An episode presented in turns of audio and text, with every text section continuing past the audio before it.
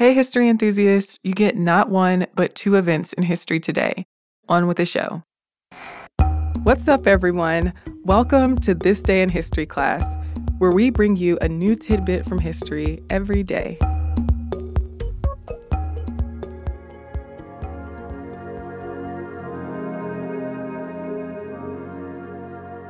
The day was February 19th, 1942. After the Japanese bombed Pearl Harbor a couple of months earlier, the citizens and government of the United States became frantic.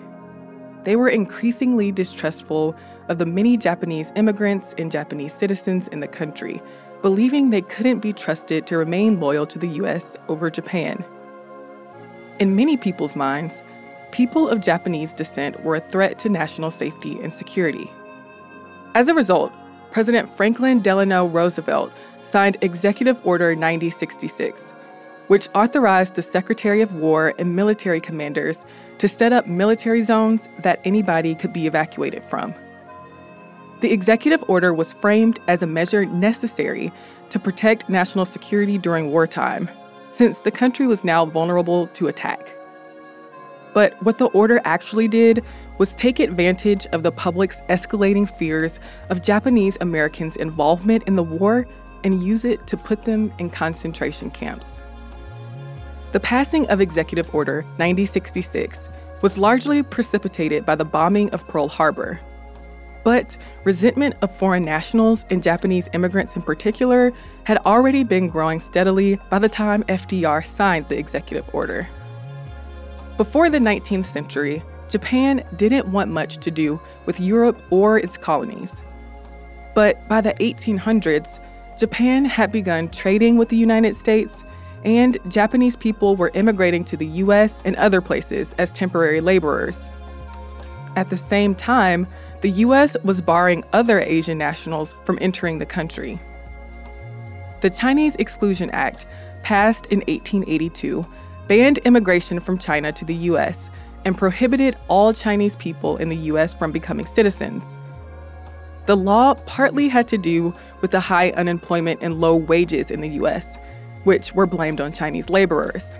But it also had to do with prejudices white Americans had against Chinese people. All of this is to say that there was a precedent for restricting immigration from Asia by the time the US government began placing limits on the number of Japanese people that could come to the US. And in 1924, the government passed the Johnson Reed Act, which set immigration quotas and effectively cut off the stream of Japanese people immigrating to the States. People who moved to the US from Japan couldn't become citizens although children born to Japanese people in the US received birthright citizenship. Even so, most of the Japanese people who moved to the US settled on the West Coast or in Hawaii, building up their own communities with their own schools and businesses. And a lot of these communities were doing well. But when the Japanese bombed Pearl Harbor in 1941 in the hopes of destroying US military forces in the Pacific, the US was compelled to enter World War II after years of trying to avoid being hands on in the conflict. At first, there were appeals for people to remain calm. But soon enough, the government began targeting thousands of foreign nationals who it believed to be a threat. Many of the people who the government considered enemy aliens had done nothing that would legitimately earn them the label of enemy. Regardless, they were still sent to camps, jails, and prisons under suspicions of espionage, sabotage, and any other activities that could aid Japan in the war. And as more people were locked up, as the media amplified false reports of Japanese threats, and as actual Japanese military threats were posed, the public grew more fearful of Japanese people the public and the government began supporting the idea of the mass incarceration of people of Japanese descent. In the beginning, the Justice Department was against mass removal and incarceration since it was unconstitutional. Many government officials opposed the measure, but the government went forward with the plan anyway. Strategist Karl Bendetsen proposed skirting that tiny problem of unconstitutionality by giving the Secretary of War the authority to set up military zones and remove people from those zones at will. And Executive Order 9066, authorizing the Secretary of War to prescribe military areas, was passed on February 19, 1942. The order also said that the government would provide for residents of any such area who are excluded therefrom such transportation, food, shelter, and other accommodations as may be necessary. Since the Act didn't have enforcement provisions, the government also passed Public Law 503, which penalized people for entering, leaving, or committing any act in an exclusion zone. And on top of that, FDR also signed Executive Order 9102, which created the War Relocation Authority, the body in charge of creating and overseeing the internment camps. The whole West Coast was an exclusion zone, which meant that a bunch of Japanese people were required to leave their homes. But many couldn't afford to leave or faced resistance when they did.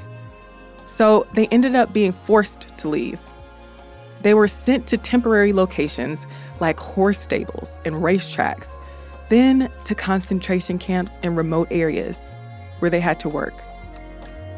Everyone of Japanese ancestry in the zones had to go, including people who were sick in hospitals and children in orphanages who just looked Japanese. The people who were incarcerated in concentration camps were guarded and not allowed to leave. But even though a lot of people didn't like having the camps in their area, most people still supported removal. And all this was being done under the guise of safety and the best interest of the country. Japanese people needed to be evacuated and moved to more secure locations for their own sake and the nation's sake. After the war ended, the concentration camps started closing with the last one shutting down in 1946. In 1948, people who had been incarcerated were granted $38 million in restitution. And in 1952, Japanese immigrants were able to become U.S. citizens. The U.S. government did admit to its mistakes and apologize in the 1980s, but Japanese people's lives had already been hugely affected. I'm Eves Jeffcoat, and hopefully, you know a little more about history today than you did yesterday. If you'd like to learn more about Executive Order 9066 and Japanese American internment, listen to the two part episode of Stuff You Missed in History class called Executive Order 9066 and Japanese Internments. You can follow us on Twitter, Instagram, and Facebook at TDIHC podcast. Thank you so much for listening, and I hope to see you again tomorrow for more tidbits of history.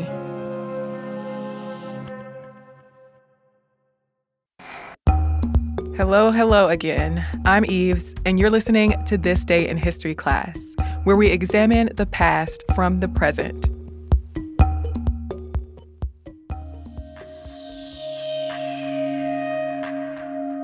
The day was February 19, 1963.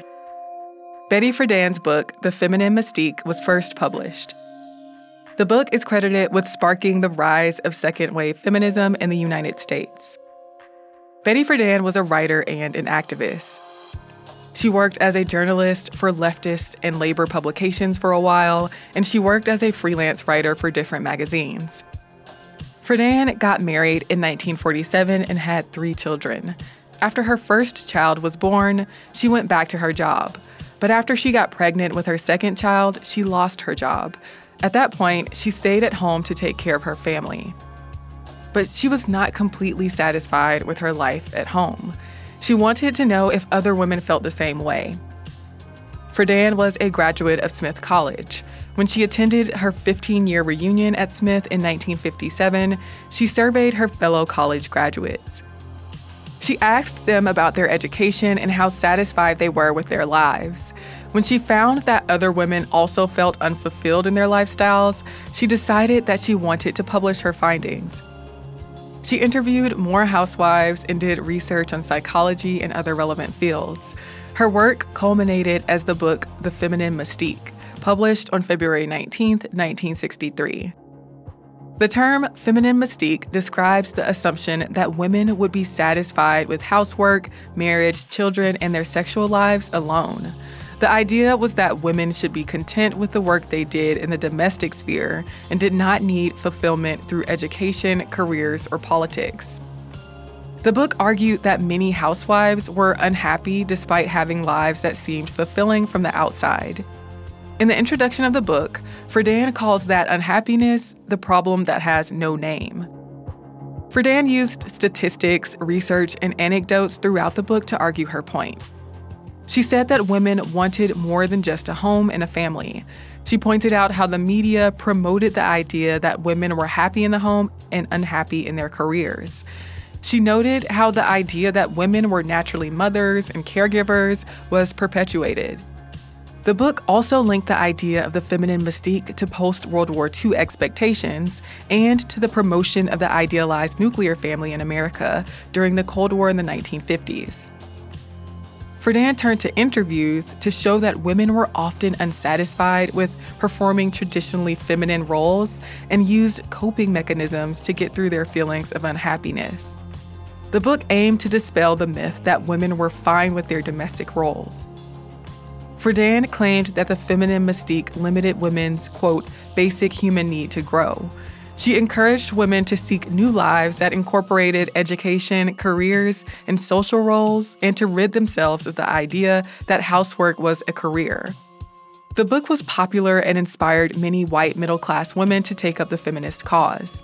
It was an influential text in second wave feminism, which had broader goals and was less essentialist than first wave feminism. But the book's legacy is complicated. It received pushback when it was published, and criticism of its messages and impact continues today. Some of the criticism levied relates to its limited white upper and middle class perspective, to Friedan's own involvement in leftist politics, and to the inaccuracy of some of the research used. I'm Eve Jeffcoat, and hopefully you know a little more about history today than you did yesterday. Want to impress your internet crush? Show them your history smarts by sharing something you learned on the show. Don't forget to tag us at TDIHC Podcast. Or you can go the old fashioned route and send us an email at thisday at iheartmedia.com. Thanks again for listening. We'll see you same place tomorrow.